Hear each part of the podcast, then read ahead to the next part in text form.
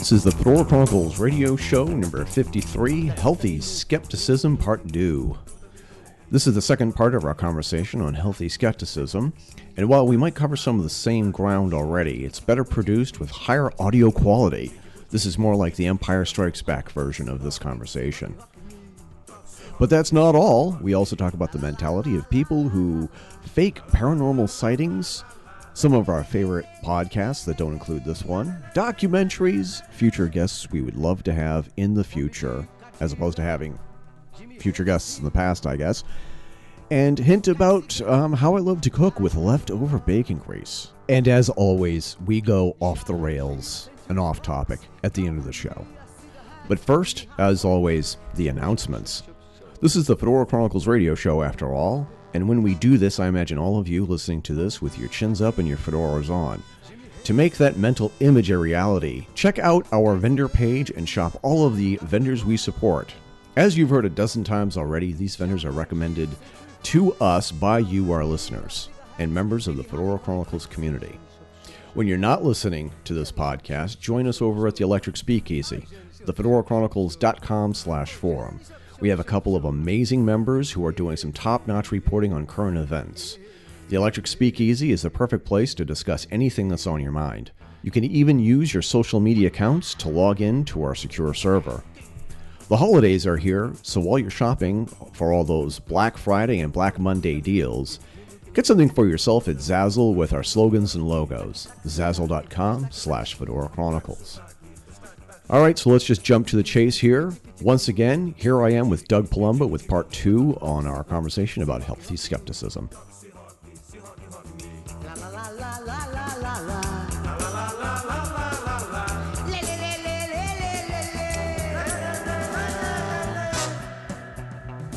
All right. So anyway, just to let everybody know, um, Doug had to take a quick break, a, and uh, we decided that when we were going to finish recording, we were going to actually do it live in the studio. So this is be, this is being recorded live in Doug's studio in our home office in downtown New Jersey.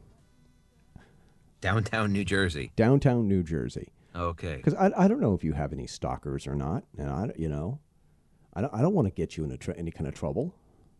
You can you can say Central New Jersey. Central New Jersey. Sure. That's that's that's pretty close to downtown, Doug. Oh, okay. I didn't know that. I I I, I think so. I think so. So we were we were talking um, before the break, and as a matter of fact, uh, that break is probably going to be a perfect time to remind all of you listening that we are going to start putting breaks and not like not commercials commercials like commercials like for Alka Seltzer and Hertz Rent a Car and stuff like that but we're going to put in your commercials into the Fedora Chronicles radio show. Meaning that it's like if you have anything fun to promote or sell that the Fedora Chronicles radio show community would like just send us and I'm going to tell you this this is a limited time offer five five dollars flat fee and we will read your ad on the air or we will create an ad for you with music and sound effects and fireworks and everything you could possibly imagine to get your message across to our vast audience. Doug, did you know that, that we have people reading and listening to the Fedora Chronicles all around the world? And we actually got one listener, just one listener in Antarctica. Did you know that? I didn't know about Antarctica. That is fantastic. I did know that we had readers and listeners from around the world, and that is quite um, it's quite humbling. I was look, yeah, It's yeah. it's it's really cool that we're able to reach people, and you know, um, like he said, for five dollars, we'll read your message or ad, and you know, a few dollars more if you want all the bells and whistles, we'll uh, Yeah, you know we'll include add that, too. to, and by we I mean Eric. Yeah. uh, ex- ex- well, Doug does a great job, everybody, of actually um, f- uh, finding sound effects for us, and include and um, are also um, we, we- you know what we have to get Jonathan Polke on on the show to talk about the supernatural sometimes and talk about his movie, The Uninvited. Absolutely. Definitely get him on the air. That'd be that would have been that could be a post Halloween interview because even though it's a scary movie and Halloween ish in terms of you know, people like to watch scary movies around Halloween. Um, it's the kind of movie you can watch anytime if you want a good, if you want to watch a good movie and get a good fright. Uh, you know, The Uninvited is a great movie to do that. So you can watch it anytime. He So also he all um one of the things I love about the movie, and I don't know if it's intentional, but he also sort of addresses the role reversals that are going on right now in modern America, where it's the man who stays home and and uh, does the house husband stuff, and it's the woman who goes off to work. He sort of dabbles with that a little bit. He doesn't like it. He doesn't put it in your face, but he just he d- he does address it to some extent. That I think is very humorous. he would be an excellent interview. We'd have to re- we'll we'll have to reach out to him. So Jonathan, if you're listening, let us know. Absolutely. So we were talking about um, uh, searching the paranormal and getting the right mindset and going from it from a attitude. Whereas it's like, uh, no, you are not there to prove that something is happening. You are not. You are just there, out there to gather evidence, and it's up to us to decide whether or not you what you are seeing is a UFO or a ghost or um, whether or not you found the burial place for Jimmy Hoffa. Right. I mean, my that's kind of my perspective. Although mine again is more, you're not there to prove it. You're not there to show anybody.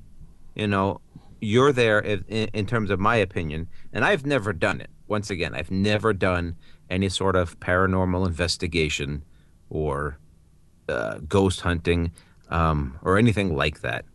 But if I did, the way I would conduct myself would be my job is to prove that it doesn't exist.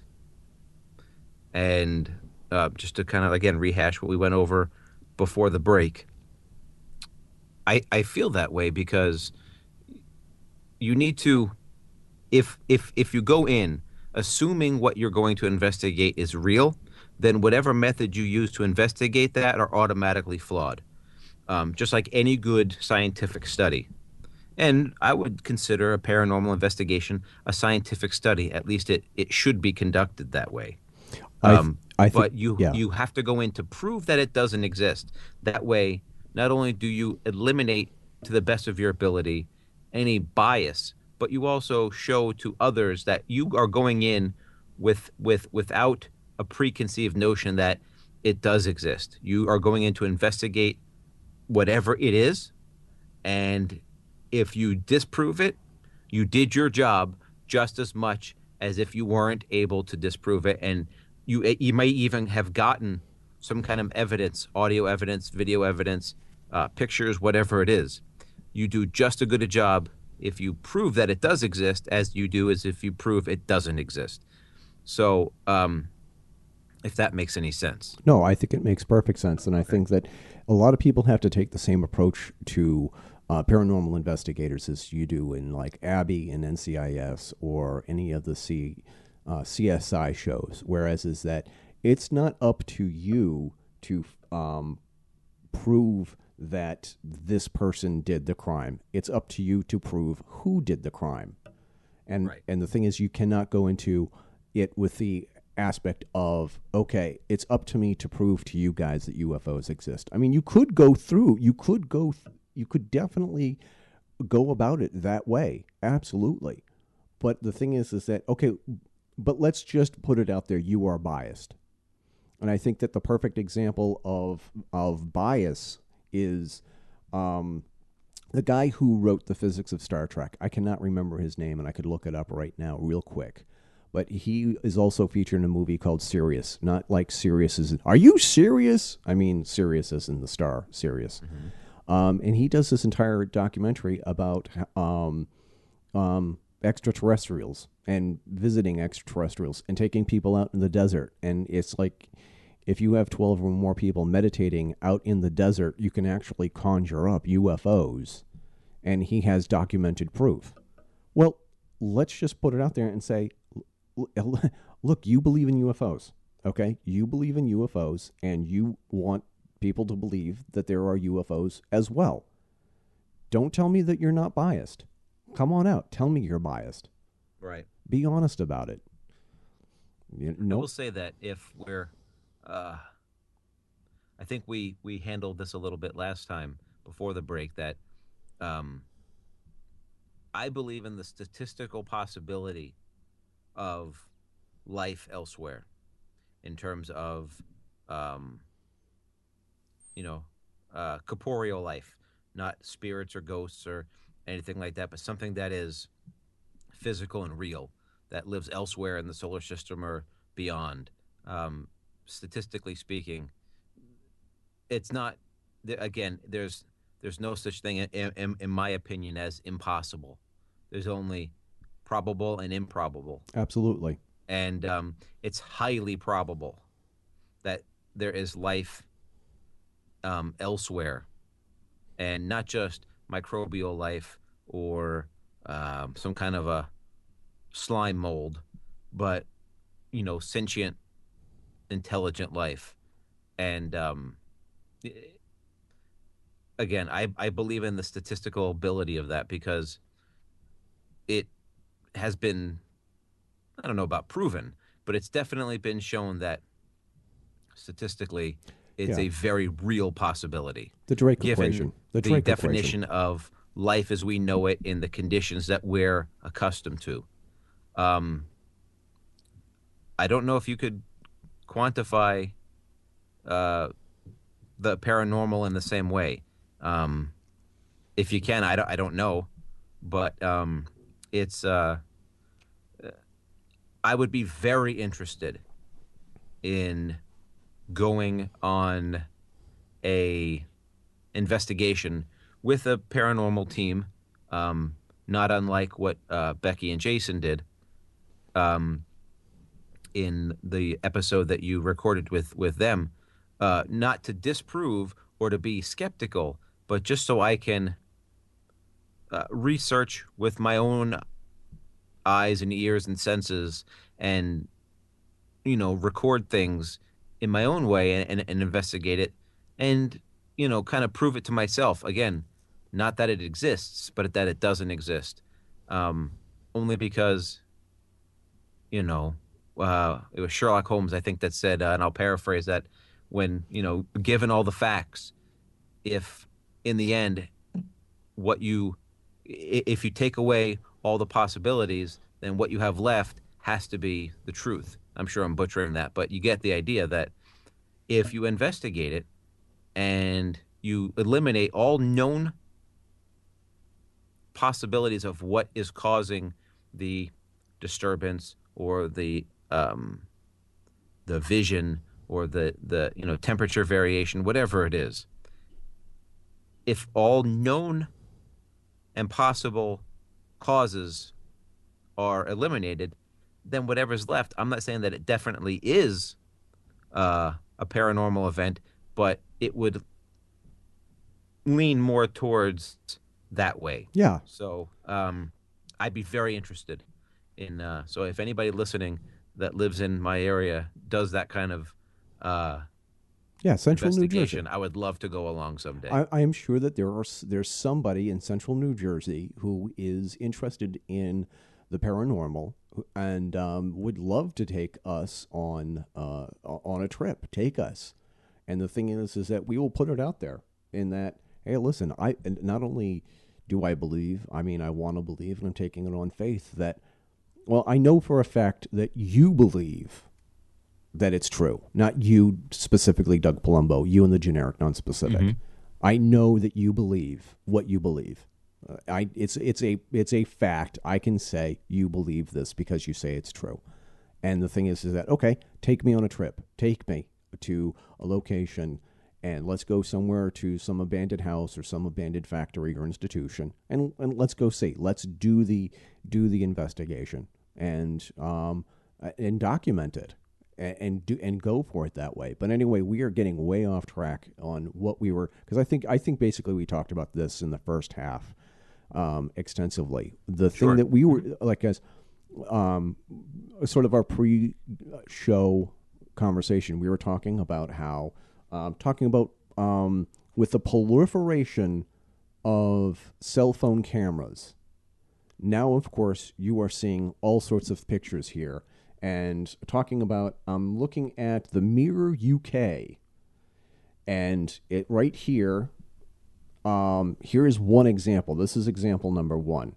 UFO sightings. Residents in Siberia spot mysterious large saucer with bright green lights. And you look at it, and it was just like, uh, you know what? That uh, that could be that could be some kind of cloud with some kind of weird artifact or whatever, whatever. And, and just to break in real quick, if we discuss any pictures or video clips or, or news items, we can, um, if folks uh, go on to the fedorachronicles.com slash forum and log on to the Electric Speakeasy, um, we'll link all of the images and stuff uh, to this. Absolutely, uh, the, to this radio show in the uh, podcast uh, thread. Every every podcast has its own web page. And mm-hmm. the thing is, is, like if you go to fedorachronicles.com slash radio, you will see an index page of all the most recent shows that we've done. And uh, like an index library. It's fedorachronicles.com slash radio. And and there's the index page. And of course, the and thing will is, we be able to insert pictures and stuff in there. Always, it's HTML. Okay. There's nothing I can't do. Oh, except for spe- you are the render king. Ex- ex- yeah, exactly. Except, of course, you know, check my own spelling. I need help with that. Oh boy. yes. so there's so there's that, and it's like I'm looking at this, and this is this is, and I'm looking at this picture, and the thing is, is that I think it's most definitely a cloud. That's I'm looking at it, and it it looks most definitely like a cloud. Now, granted, I, I'm obviously I'm not there, but the thing is, is that but there are, and I'm looking at this. There are. Can you send me the link to that? and I'll look I'm, at it while I'm, you're looking I'm at it. I'm sending it to Doug right now.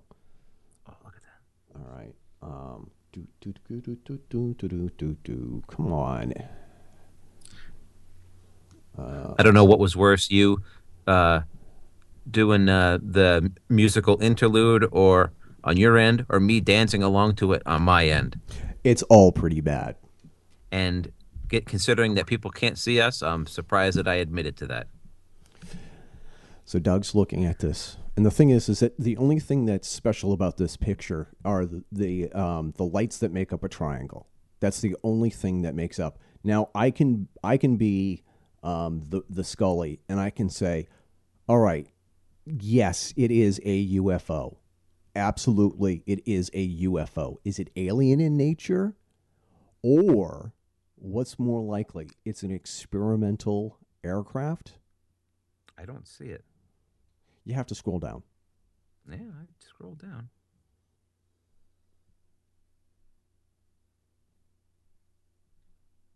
Keep keep keep talking. Uh, uh, yeah, it's it's it's um it's below the, the the bottom half. If you look at it and it was just like it says recommended on the mirror on the on the right hand side. Hmm. Yeah. Oh, I have to click on a link. No, it's like it's. Uh, I, I I will I will definitely put the picture up on wow. this show's page. It is not working for me. That's weird. That is weird. The only thing about it is that there are. It's like if you look at the the other aspects of the photograph, and you'll see you'll see the three green lights that make up a triangle. And the thing is, is that you can look at that and you can say, well, okay, obviously that is something and that it's it's not natural. It's not natural that three green lights make up a shape like that and fly through the air. That's not natural. I don't think that that is a natural phenomenon. But the okay, so what's the most obvious thing? Well, it's experimental aircraft. Well, that's the thing that really sort of sort of gets me going. Is the entire notion is that we have this experimental triangle wedge shaped aircraft and it was just like, okay, who built it? How come it's being seen all over the world? And what's the point? What's the purpose? Could be a um an experimental aircraft and it could be something that somebody did. I mean, it's not hard to make a large object in the sky with, you know, helium balloons or um drones or some kind of uh, you know, like a hot air balloon type device and put some lights on it and you know if it's foggy or cloudy you don't need a whole shape you just need a couple points of light, and people will fill in the the the the, the rest themselves, and they'll say, "Oh, I saw this giant craft," when really it could be just a couple lights. You know what I mean? Yeah, but then the thing it gets back to my original thesis. It's not natural. It's man-made something. Sure. It's a mm-hmm. man. It's a man-made something. And it was just like I, I sometimes it's like I, I love the the whole thing is is that okay yes it's a UFO, it's it is unidentified, it is flying, and it is most certainly an object. Okay, but the thing is is like you say the the the you say UFO and all of a sudden automatically ooh aliens. No no not like that. The thing is is that it was just like if because every once in a while the international space station will fly overhead and it is it is bright. It is the brightest quote star unquote in the sky. Mm-hmm. Okay? My kids don't know what it is is it a ufo to them yes it's a ufo to them until dad says look i got this app and it's hey it's the international space station then it's no longer a ufo it's now an ifo and getting into the Yeah. semantics of that is just like I, I think the thing is is that the UFO has been abused. I think that the unidentified flying object has been abused by the media and the public. Well, here's another one, and I'm looking at this, and I am sending you this link once again. This will be up on the webpage.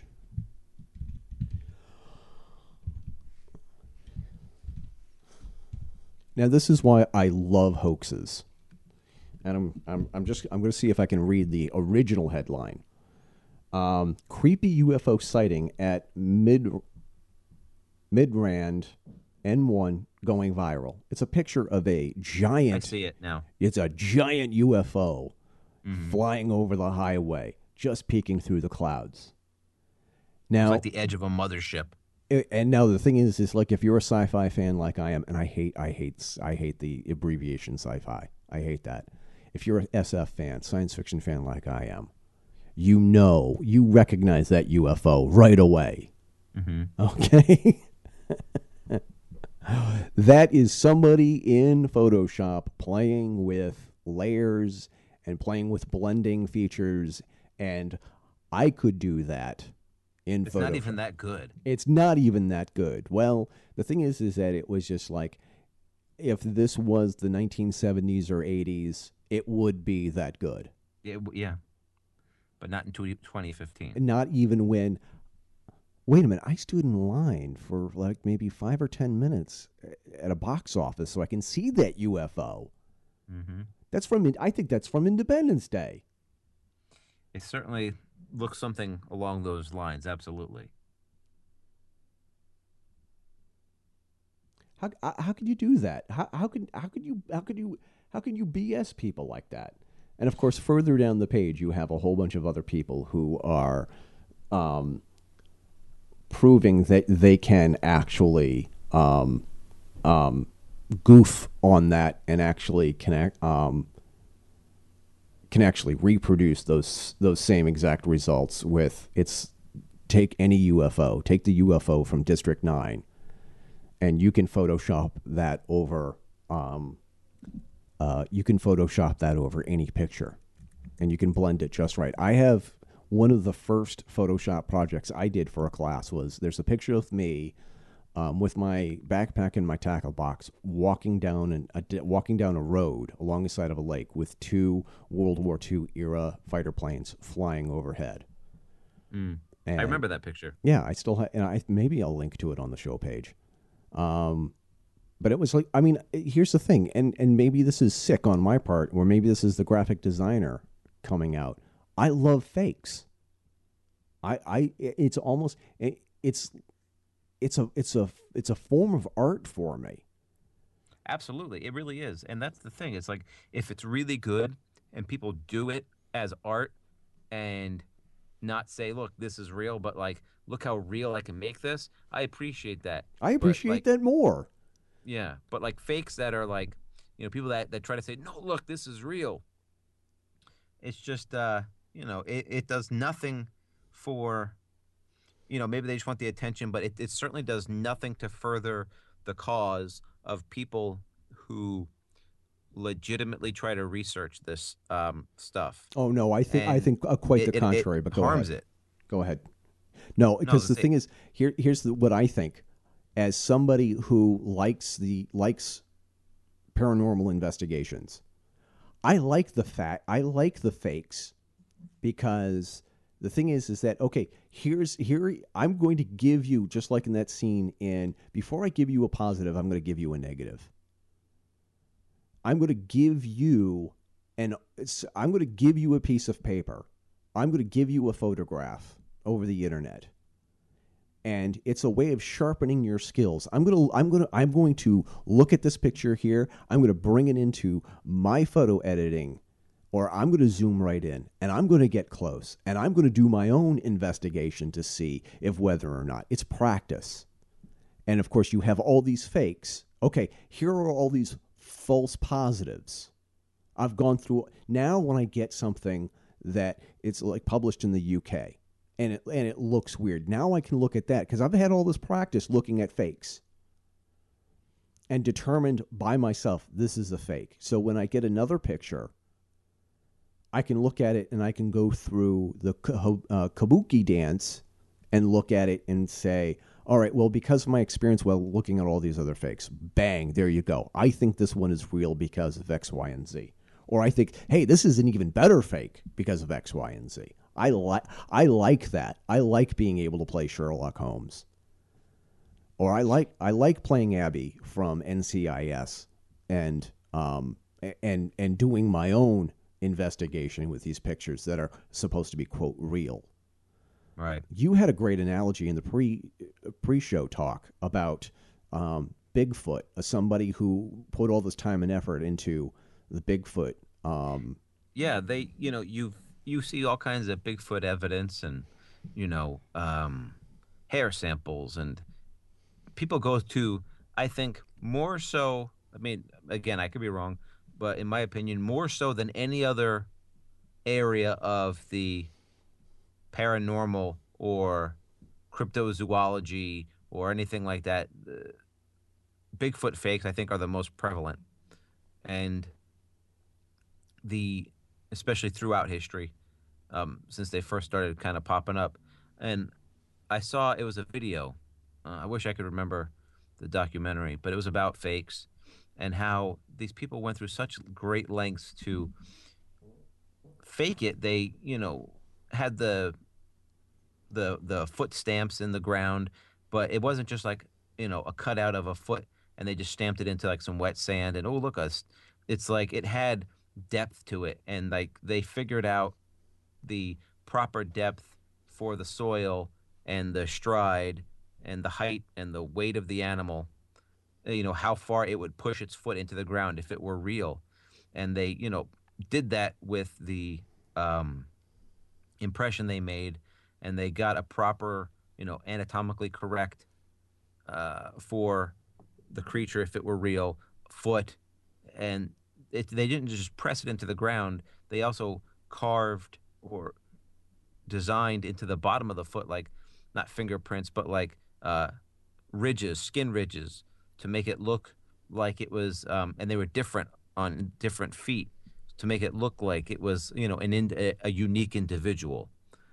And they went to just really elaborate uh, lengths to, you know, perpetrate this hoax. And I don't remember why, but it was just, I mean, it was borderline um, believable. Like, you know, and it was I could certainly see why why somebody would. I mean, if I didn't know going into it that it was fake, I would have certainly considered believing in it. And um, but like why, you know, people do that is beyond me. I mean, in terms of you know maybe they, but it can't be for notoriety because most of the time they get found out relatively quickly and then they look stupid. I mean, yeah. It, I mean, unless it is for notoriety and they think that they finally cracked the code to nobody will figure out this fake. But um, again, it, you know, people get involved and then they find out it's a fake and any legitimate research that's being done now, you know, looks you you look uh, foolish for attempting research, even if you are trying to do it, you know, in a proper way. So if anything, it just demeans the work other people are trying to do. Well, uh, that's one way to look at it. And the thing is, is that you make the people who took you seriously look stupid. Yeah. If I have these photographs and I put them, uh, and I was actually writing about this today, and I wanted to get on this subject um, eventually. Um, if I if I tell you, if I share with you an anecdote, this is something that really happened to me, and I tell you this elaborate story. Um, perfect example. I can I can tell you the elaborate story about the police chief who pulled into my driveway with a summons to go to court, and I can tell you an elaborate story. Um, it would not be that hard for you to, to find out if whether or not I was summoned to a, a, a court case, um, because it's public record. It's Right. it's out there. It's public record. And the thing is, is that if you found out that it was just like, okay, I made the whole story up. Okay, well, uh, why? Why would why would you make something up? If if I tell and I, and I here's an experience I had uh, a couple of years ago on a forum where you and I and I'm not even going to mention the name because they're just, it's they're not worth it. But the thing is, is that we were talking about real world scary experiences, and the thing and I had shared this anecdote, whereas um, I like I like going to abandoned places here in New England, and there's so many of them out there, and it's um, okay. It's it's not like some ancient Mayan temple, but yeah, hey, it's it's it's close enough. I like going to these places and seeing what I can find, and I have Sure. and I and I have all of these old bottles sitting on a shelf here from all of my excursions that I've ever been on. And I like to dig in the dirt and see what I can find around these abandoned places. That wasn't until I saw Cropsey, but that's a, that's a different story. And so the thing is, is that um, in I think it's Sterling, Massachusetts. I, I'm pretty sure it's in Sterling, Massachusetts. I had was walking down this abandoned railroad, and the thing is, it had one of these funny grades. Whereas it was like it was like a it was like a clover leaf for you know like a highway clover leaf, except for it was for railroads Sure. and it was pretty neat. Let's check. I you know let's check this out. And I was when I was hiking with my dad, and we're walking down, and we and we are walking, and there are these. pe- And it looks like people are like hanging out, like teenagers hanging out, way down this uh, this roadbed, and it looks like these kids just hanging out, having a bonfire, drinking beer, and being cool. Is this in the evening time? I take it. This is just before sundown. Okay. okay and it was just before halloween and what what we didn't realize is that you know and the thing is that there were some weird noises. I mean just we just weird noises. And you could and jesus you know what? You know what? That that, sounds like someone's torturing a cat. And it's like we got closer and closer and we got close enough to, to the point where we could see what was going on. It was a, it was a satanic ritual. It was a black mass. And it was just like let's get the fuck out of here. Pardon my pa- pardon my language. And so of course we started and then of course some of the people who who spotted us started chasing after us. So then we so instead of continuing to run like straight down the roadbed dad decided uh, well i'm just going into the woods and he just ran into the woods. And then and then we like crouched down and we buried ourselves in the leaves and stuff like that for a while. And then we were crawling on our hands and knees or on our bellies out of the woods for at least a quarter of a mile it could it could be a lot less than that because but when you're crawling on your hands and knees i mean a, a mile And you're running from Satanists. Exactly. It, a it seems like a long right. time. So the thing is, is that um, so we crawl out covered in mud, covered in dirt. I see my Chevy Chevette, and I say, "We're gonna make a. I'm gonna make a run for it." And I run for my Chevy Chevette, get in the car, and I think that I see the some of the people running after us, getting out of the woods, seeing, and they say something to the effect of, "Oh, let's go get him," And I'm fumbling trying to find my car keys, and I'm having a hard time getting the Chevette to start. And then just at the last minute, it turns over, and then I peel out of there the best I can in a Chevy Chevette. I, I assume Dad was in the car with you at the time. I don't remember. Yeah, I think he. Yeah, he was. I'm being funny. But the thing, is, and of course, my if you can imagine, my my father saying, "Jesus, start the car, start the car." And okay, why why would I make that story up? Why would I tell you that it's a Chevy Chevette? Why why would I make that story up? And the thing is, is that some a moderator on this forum had said that I was making the whole story up. Why would I make that? Why would I make that up? If I was going to make up a story, how about it's like, oh, I, I, I, I got into a fist fight with one or two of them, and before I got out of the woods, or I, I, I would embell- I would embellish the story. Right, not like you're, you know, crawling on your belly, afraid for your life, you know, through the muck and mire, and trying to get back to your Chevy Chevette. I think you could come up with something a little more inventive than that. Why would I make that up? Yeah. And that gets to the whole thing about people making up evidence for okay, they they they saw a UFO or or it's like they fabricated um, Bigfoot's footsteps or footprints or whatever. Why go through the effort? Other than you want to get the attention of somebody, and I'm looking at somebody pulling in my driveway. No, no, they're not. But you look at you look at somebody who goes through this elaborate hoax for like Bigfoot. Here, I, you know, if you want to get a job with Stan Winston or something like that, or you want to get get into um, special effects and stuff like that, I'm sure that there's an easier way to do it besides that. Why lie? I don't know. Maybe sometimes it is for the attention, or they just want to see if they can get away with it, the the the thrill of the hunt, so to speak. But maybe they really believe it maybe they um, there's something wrong with them, and um, they somehow fabricate the story, whether it's partially based in truth or wholly fabricated, where they somehow convince themselves that this is real, and they really believe it. Maybe I'm too much of a narcissist because the thing is, is like if I put in all that time and effort into doing something I would like the credit for doing all of that. I want the credit for putting all the time and effort into making that quote hoax. Sure, but I could also understand the thrill, I guess, of somebody doing going through all that effort to do a really good job. I'm not talking about one of these, you know, crappy jobs where somebody just throws on a monkey suit and walks through the woods and says, "Oh, look, it's a picture of Bigfoot." Um, people that put in a lot of effort and a lot of time and really make something that, by all accounts is quite believable. Um, sometimes they don't want the attention because the thrill is kind of like I hate using this analogy, but it's like you know an arsonist sticking around watching the firemen put out the fire. It's like the thrill comes from not setting the fire, but from nobody figuring out that it was you. You know. Maybe, maybe that's the problem. Maybe, maybe uh, maybe my my mental problems are not that severe. I cannot understand. It's like it's it's like it's like it's um it's such an alien concept to me.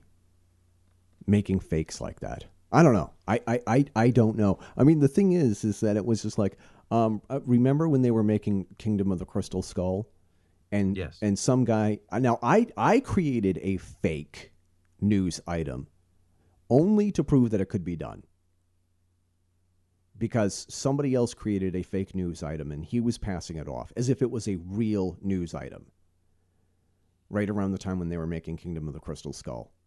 I remember. And I remember just fabricating all of this crap, taking pictures of of props and putting them out in the woods and putting the the the um, Indiana Jones Paramount Pictures logos like they have on um, um, IndianaJones.com, and it was it's it, it's so easy to fake. And the thing is, is that it's like, okay, so what's the point in you faking it? I'm faking it to prove that it can be done. And I that I understand. I understand that. I don't understand because the thing, why, if you're, why would you lie and say that you're you're an, an, a Hollywood insider when obviously you're not, and people can find out if whether or not you are or not maybe at, at one time whether it's the story you're talking about or some other story the the individual is um, is um, knowledgeable or part of a group or has some insight and then no longer does but they want to have that back and they can't get it. So the only way to do that is to fabricate the story and say no look see i'm still relevant. I um, and maybe that's part of it. That that brings me back to um, when I returned to my original hometown, the town where I grew up, and I saw this I saw this kid. His name was also Eric, and he told me this elaborate story about how he was he was an intern at ILM um, during the making of Terminator 2. But you won't see his name in the credits because they don't have the names of the interns on the credits. And I looked back, and now I at the time, and I, I have them somewhere. I don't know where, but it's like I had like um, I got a copy of one of those making of books, and it's like it had all the credits from Terminator Two. And I, it's like I and I got the DVD, and I and I or, or the VHS, and there you go. There's the list of all the interns who worked at ILM during the making of Terminator 2, and his and his name was not on the credits. Eric's name was not on the credits. Why why lie to impress Eric Renda King Fisk from the Fedora Chronicles? I don't know if it's necessarily just you, though. I mean, I'm sure he probably perpetrated that lie with other people. Just that because you are um, involved in that sort of work for your at the time, you know, for your something that you wanted to do, and as a hobby and such, it seemed like the right kind of person to talk to because you would probably believe it. You know what I mean? And you might go, "Oh, that's really cool," and give them a lot of attention. You know, I think again, it all goes down to either attention or they don't want the attention. They just want to fool people, and they want to watch. You know, they want to watch the building burn and and the firemen put out the fire. And I don't mean it in a nefarious way like that, but that it's it's the same kind of mentality. They don't want to get caught. They just want to be there when everybody else is trying to figure out who did it, and then you know s- secretly be you know snickering and you know pleased with themselves for you know pulling the wool over everybody's eyes. Somehow I'm the center of attention while all these people are reporting on the fire, and all these Right. all people are trying to put the fire out. Somehow I'm the mm-hmm. center. of I don't. Those are the only two things I can think of as to motivation. I, I think people are crazy. I'm, I'm. There are just there are just some people that are just crazy, and and by trying to apply logic to their line of thinking is just asking for trouble. It's like it makes it it it really gives me a headache trying to figure out why. It's like it's sort of like, um, it's sort of like my relationship with my wife. The uh, like I will I will say things just to get myself out of trouble or just to stay out of trouble. Mm-hmm. And when she finds out, well, well, how do you expect Carol to be to act? You forgot to do something, so you made up some kind of elaborate story to explain to her why you couldn't do it. When in fact, all you had to do is say, "Oh, geez, you know what, baby? I just totally wow, I, I it's I totally slipped my mind. Sorry, kid. Wow. I mean, and it was just like after after more than fifteen years of marriage, it just occurred to me to just you know what? Because the thing is, women women just know they will find out somehow some way. They will just find out that you are lying. And when they find out that you're lying then they're going to then they're going to question everything else. Mm-hmm. Did you really go to college to SUNY Canton? Did you did you really wash dishes and make pasta at that restaurant where you told me that you used to work? And everything all just sort of like why put the doubt inside of their head th- it reminds me of a Twilight Zone episode where this guy who had told elaborate stories actually does get ab- abducted by aliens, and then and then it's like, oh, gee, yeah, okay, right, another good story. I think we talked about this Right. earlier. Mhm. We talked about like if Uncle Bob and and Strange Eric both got abducted and they both told the elaborate elaborate story about being abducted. Who would you believe more? Right. And I said that if you are trying to discover the truth, but you really can't discover the truth, you have to discover the not truth. And the only way to do that is to believe both of them. You know, not go into the um, investigation of who's right and who's wrong, because they could both be wrong or they could both be right. And, um, or they could both be lying and both be telling the truth, I should say and so you have to go in um, assuming that not one is telling the truth and one is lying because you're biasing yourself already. That that So- is that is true. I mean, but the thing is, is like unless you're dealing, or if you're dealing with somebody who is a congenital liar, I think that you do have to take that to an account. But that hey, that's Sure. that that's me. That's me. So anyway, um, so jumping topics once again, um, and in a second this will all make sense. Um, I'm a big, huge Doctor Who fan. Um, huh, yes. Um, and um, I listen to a lot of podcasts about Doctor Who and Doctor Who news. And one of my favorite podcasts is a podcast called Verity, which is named after the woman who was the first producer of Doctor Who way back in 1963. I think she was one of the first um, women producers of a of a BBC show. And Okay. as, um, so I can't remember Verity's last name, but the podcast is called Verity, and they always start or finish the show with "What's making you happy in the world of Doctor Who," and it's one of my favorite parts of my favorite podcast. Um, and your, uh-huh. your second favorite podcast. it's yes, of course. This is obviously my favorite. co- Naturally, fav- okay. naturally. I just wanted to clear that up. it's my it's it's my believe it or not, Verity is my favorite Doctor Who podcast. There we go. Okay, um, and th- I love the segment "What's making you happy in the world of Doctor Who." So what I want to do is do a segment of the show where I ask whoever is what's making you happy in the world of retro or steampunk or classic movies or whatever. And obviously, Doug, do you have something that's making you happy in the world of of of, of the Fedora Chronicles? Wow. Any happy piece of news to share? let's see. Um,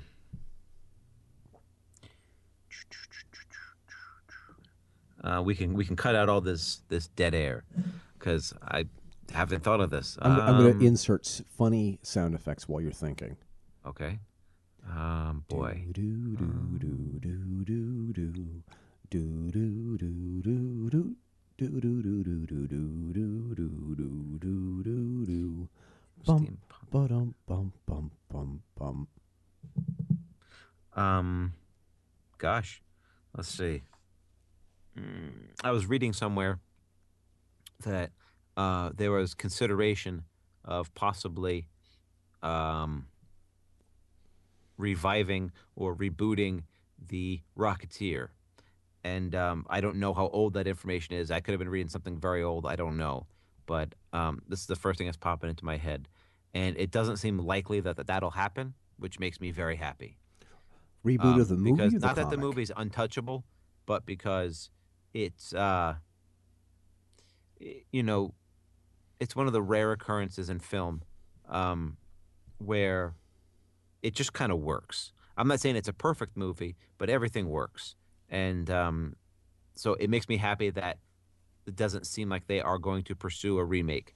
Um, just leave it as is. So I think it's not something that's happening that makes me happy. It's something that's not happening that's making me happy. I think that is that. No, that's hey, that works. That fits. Uh, what is making me happy in the world of retro is that um, thanks to um, a a previous podcast host or guest rather, thanks to a podcast guest, uh, I got into watching on uh, Netflix um, Peaky Blinders. And, Mm, yes, that seems like it. It's one of those shows that it uh, has always uh, piqued my interest, and I certainly it, it's on my list of uh, to watch. Uh, I basically watched the first season in an entire day um, while I was taking care of other things.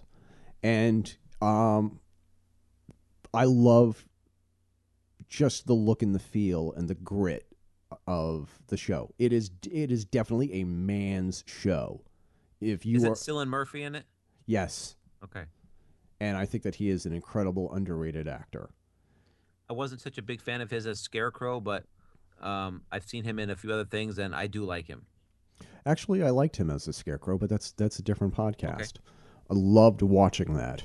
Um, yeah, I, everything right down to the accents and uh, the acting and the costumes. Um, But briefly, what's it about? well, I mean, it it, it is spoiling. it's uh, it's about these. I think it's um, It's about these Irish immigrants in England, or it takes place in Ireland. I'm not sure which, um, but it, it is a, it is a um, uh, rugged uh, industrial town where the small family um, has uh, started uh, their own gang, and they get into uh, legalized gambling, and of course you have to deal with everything that comes with um, such a vice like that. And the thing is, is that how, how do you how do you get into um, organized crime and and keep your soul? And especially how do, how do you get into organized crime after World War One and everything that you experienced? And the main character um, has to deal with we they didn't call it post traumatic stress syndrome back then, but it's like he, he's dealing with that, and Right. it, it was just like how does that play into um, trying to live and survive and eventually thrive in the underworld of organized crime. And it, it it's in it, it's just a phenomenal it's just a, such a phenomenal show and the characters aren't perfect. The characters are not really great people. Uh, these aren't the guys that you would like your sister to bring home to meet the family on Thanksgiving and it is it's one of those guilty pleasures. Another another thing that's making me happy in the world of retro is that I have um, I, uh, the hat block that I'm making. It is it is all glued together, and I'm now in the process of sanding it, and I will show some pictures of it. And um, it's not to replace. Um, uh, getting your hat properly um, serviced by a professional. It is just a great way to get your fedora to keep its shape um, between blockings. And um, I am really getting into uh, getting into carpentry again. That Now, does it for the for the hat block? Does it matter uh, what kind of wood you use, but more importantly, what kind of glue you use? Um, I have done a lot of reading on this, and they keep telling you you should use poplar wood because of its natural properties. And what about the glue or the varnish? I um, t- it doesn't say anything about. I haven't varnished it yet, so that's I'm sort of like putting off that research. But the thing is, is that um, do not buy the the most expensive wood like poplar that you can get, and make your first hat block. Um, that is a I have learned the hard way. That is a huge no no. Um, I'm actually building a uh, a prototype out of pine. Pine is you wouldn't know it, but pine is actually a really sort of soft wood, and it's Very really soft. it's it's really easy to work with. Um, poplar is a more dense wood, and uh, it smells. It, I'm telling you, when you're cutting it and when you're working with it, it smells. It's it, the smell is divine when you're cutting poplar wood. Pine wood smells okay too, um, but the thing is, is that it is really hard to cut, and it burns through blades like nobody's business.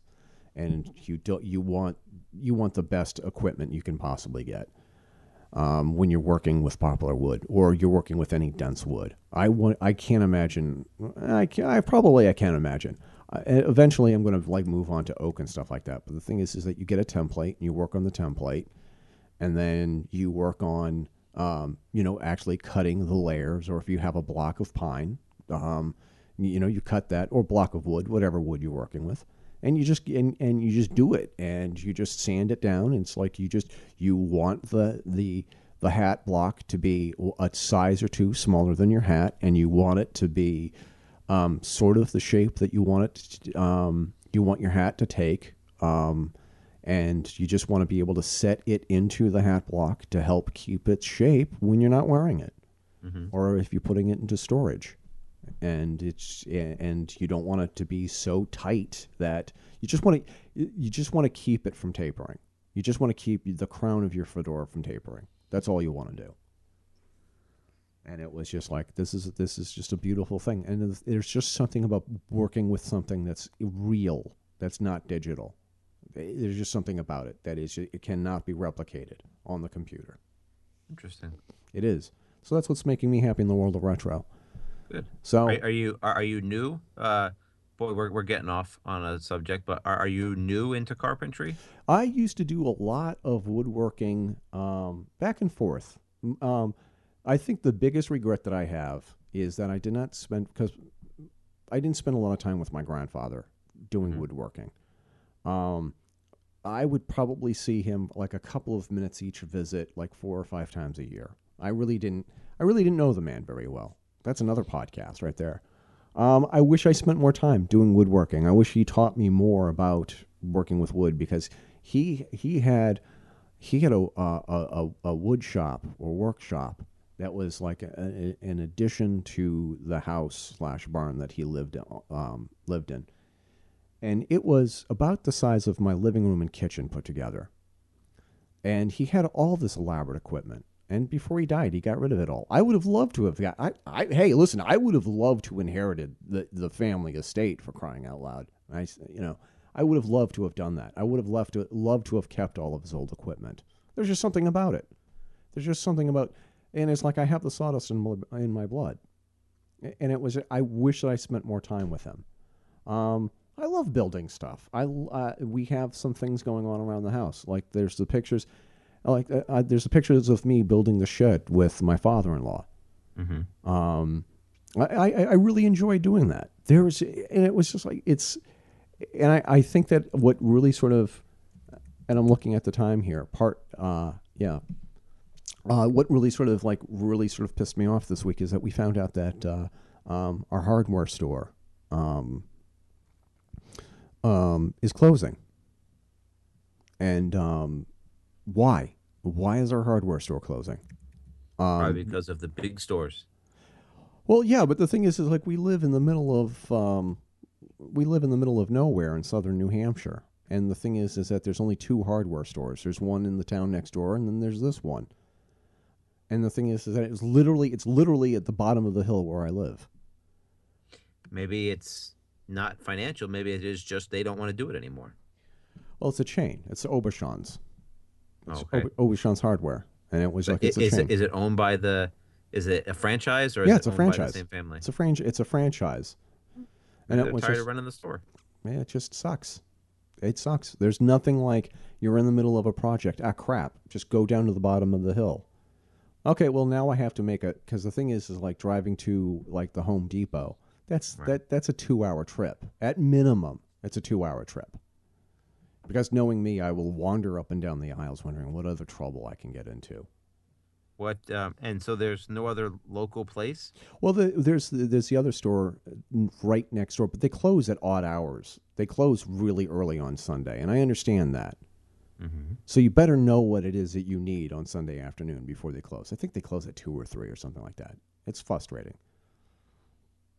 It's a pain. So anyway, I'm looking at this, and this has just been another great show. And with so, any last thoughts, Doug? Uh, no, not not on these subjects. I think we uh, covered what we wanted to cover. And um, again, if people want to uh, put in a, a note to a friend or loved one, or some kind of commercial, or read any kind of copy, you know, five dollars. And if you want all the bells and whistles, a few dollars more, and we'll be happy to read whatever uh, you want to put on the air. Crap, even Doug can read it. Even I can read it. Even even Doug can read it. Yeah, just tell us what you want. Five bucks. It's not that hard. And uh, uh, what else? What else are we going to talk about? Um, and, and given our reach, we have a. Uh, uh, it, it would go out to a lot of people. Maybe on the next show or on the forum, you can put up the number. But uh, it's a big number. As you know, I'm surprised myself sometimes at how many people, how many unique individuals listen to the show. dude, we have a listener in it. We have one listener in Antarctica. You can't beat that. I, I would I would love to just talk to our, our, our listener in Antarctica and ask him or her, "H- h- hey, listen, how are you able to keep your fedora on down there? Well, if that person is listening, send us an email, um, info at the thefedorachronicles.com, or reach out to us on Facebook or Twitter or any of our social media accounts, and we would love to have you on. Yeah, and oh, and we're also looking for guests. We're looking for a lot of guests. and we're looking for anybody who wants to talk about anything that's interesting in the world of retro, whether it's classic movies, film noir, steampunk, diesel punk, anything, Anything. and authors of books. If you've written a book and you want to talk about it, World War II history, Prohibition history, Depression history, anything. Oh yeah, absolutely. Because the thing is that I think you know what, Doug. I, I think that we have this thing down pat. I, I think that with the equipment that we have and uh, um, with the, with the uh, just we I think we I think we've got the groove, man. I think we got the groove. Not to go not to go s- disco on you, but we got the groove. I'd rather you didn't go disco. on I'm not going to go appreciate it. disco on you. So. but but oh, here's another thing. Hey, listen, if they remade Saturday Night Fever Mm-hmm. as um, uh, uh, you know, uh, uh, but instead of like uh, putting it in a 1970s disco, they put it in a 1920s 30s speakeasy. Do you think it'd still work? No, Okay. I'm not so sure it worked originally. It, hey, to each your own. But uh, because every every time I sing along with the music, it sounds like some like a really bad um, um, Frank Sinatra knockoff or easy listening jazz knockoff. Hey, how deep is your love? How deep is your love? Wow, we really went off track on this one. I think we've just lost our one listener in in Antarctica. Yeah, there goes our Antarctica demographic. I tell you. So no, I, I I would I would love to be able to talk to somebody who has written a book or has done a documentary or has anything they want to talk about um, that it, that it pertains to um, our realm of expertise, little as it is. Sure. So and maybe we can well you can take this if you want but maybe we can try to have a little contest of some kind to see who we can get from the furthest point to where you are who our furthest listener is and have them uh, write in and once we verify that you indeed live that far away you know have a little uh, have them on the show and have a little uh, I don't know, give them a Fedora Chronicles uh, T-shirt or something along those t-shirt, lines. yeah, t-shirt or, something coffee like that. mug. coffee mug. Hey, yeah, uh, the ultimate guest. The ultimate guest to the Fedora Chronicles radio show is somebody who is living on the International Space Station. That would be fantastic. barring that, the second best. I there's a series of books that I've been reading. Not a series of books. They they all have the same theme. I am reading uh, another book about um, the efforts that it took to rescue POWs and MIAs in World War II after the war ended, and just as the Cold War was heating up there's a couple of authors I really want to get onto the podcast and talk to them, and I'm going to have uh, I'm going to actually reach out to those authors and see if I can get them on. So Sounds great. I I, I mean the thing is is that once once you get a podcast going and once you have uh, once you get a couple of listeners and and, you learn the equipment. And you it's like you learn the, how to run the mixing board and you run how you, you you're doing the audio software. Once you get it all together the sky's the limit. You know hey you know you know who would also be another great um, guest to get? The oracle. Okay. On the on the electric on the speakeasy electric forum. speakeasy who is who is teaching me so much about um, uh, making costumes what what he did for his star lord costume is phenomenal we got to get him on board as well Sure. I don't know if we, I don't know if we're clear or not to tell his uh, his real name on the uh, Fedora Chronicles radio show, but I think definitely I think he's he's a guest to get. So Easy enough to reach out to. I know. So, So if any next time. if anybody has anything they want to promote or talk about, whatever. Um, we haven't had a good hat vendor on in a long time too. Hey, whatever. That's it. We get yeah. Yeah. Reach out to some people. Say hey, you know, I got a couple ideas. I'll be reaching out. That's great. Yeah, absolutely. And uh, yeah, I think there, I think that there should be some kind of reward for the most far out um, uh, guest on the on the on the Fedora Chronicles radio show. I think that that would be great. I want to talk to the person in Antarctica, so please call in Please or write in. Skype we in. Will, we will call you. Exactly. And and we won't call collect either. No. Oh my God, my wife is going to kill me. It's, if it's if if it's on Skype, it's not going to be a problem. But I think that that would be it. That would be it. There's a hit. there's so many people that I want to be able to talk to. I think that, and I think that now that Halloween is done, I think that's going to be our theme: is getting people to tell their stories. And it doesn't have to be retro or anything like that. Just if you want to tell your story, reach reach out to us. Just somebody who has an uh, anybody who has an interest because anybody who has an interesting story, I want to talk to that person because the whole idea of the Fedora Chronicles was okay. Fedora, that's an obvious Chronicles telling stories. I want to tell the stories of people who are are doing something good and exciting. Or you know what? Even here's a great thing. Um, just watch this documentary again. We are we are Way over We time. are way over time. This will have to be split. This this will have to be split.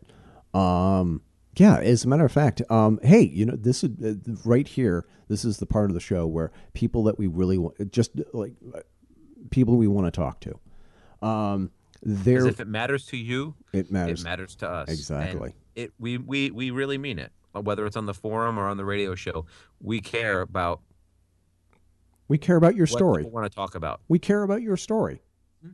So, um, uh, I really want to get people um, talking about documentaries. I, I saw this one documentary that um, it would have been perfect to talk about for Halloween, except for it's not. It, it, it does involve murder.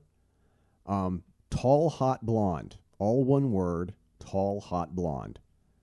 Um, it's it, it it it reads like somebody's username, and that's exactly what it is. It is and it is a, an intriguing uh, story. I'm not I'm not even going to tell you what it's about because other than the fact that it's it's a, it's an online affair that goes horribly wrong, and there are so many twists and turns. Um, definitely check out this. I want to talk to the guy who made that uh, made that documentary No, we'll reach out. and definitely reach out to him. And and I uh, what I want to ask him is how how did how did you get to make this movie, and how did you get these people to talk? So you, Doug, I think your homework should be if you can. I if you can, I totally understand. Um, watch that documentary and and let's see if we can get in touch with the guy who made that, and let's see how many let's see how many people we can get on the show for next time All right. or between now and the bet- yeah just between now and ad finitum who can we get on the podcast so anyway doug i'm going to let you go all right Okay. I'm It- getting hungry. My wife's downstairs making. Uh, it smells like bacon, and I'm. It's making me exceptionally hungry. we also got to do a show on the um the the infinite uses of bacon grease when cooking Ugh. i'll talk to you later man Okay. i'm making a pizza talk to you later Bye. bye pal The Fedora Chronicles radio show is brought to you through the great support of all of our listeners through a couple of different ways. You can keep this podcast alive by sending donations to our PayPal account, paypal.me slash Fedora Chronicles. You can also use this as a way of communicating with us and letting us know what you would like your ad to sound like and the specific copy you would like us to read. You can support us via Amazon. Click any of our Shop at Amazon links and then shop the way you always do. Products will come right to your door. You save a ton of cash at no extra cost to you. We'll get an affiliate bonus just for pointing you in their direction. It's a trilogy of win for everybody. You can buy your own Fedora Chronicles radio show merchandise by going to Zazzle.com slash Fedora Chronicles. We have dozens of products already up with more on the way. We even take special requests. If you have an idea for our product, you can always contact us via Twitter, Facebook, or on the forum. You can subscribe to the Fedora Chronicles radio show via iTunes, either by clicking our link on our webpage or by searching for us there. We're also featured on Player FM and many other podcasting listening services. The music for this podcast can be found on our index page. Just go to thefedorachronicles.com slash podcast, choose the link to the specific show's individual page, and you will find all the information about the specific show there. It's also a great way to catch up on past shows. Once again, that web page you want to look for is thefedorachronicles.com slash podcast. Finally, you can follow us on Facebook, Twitter, Instagram, and Pinterest, and then obviously the Electric Speakeasy Forum. Give us a shout via social media. We love hearing from you. So, with that said, until next time, this is Eric Renderking Fisk signing off. Keep your chin up and your fedora on.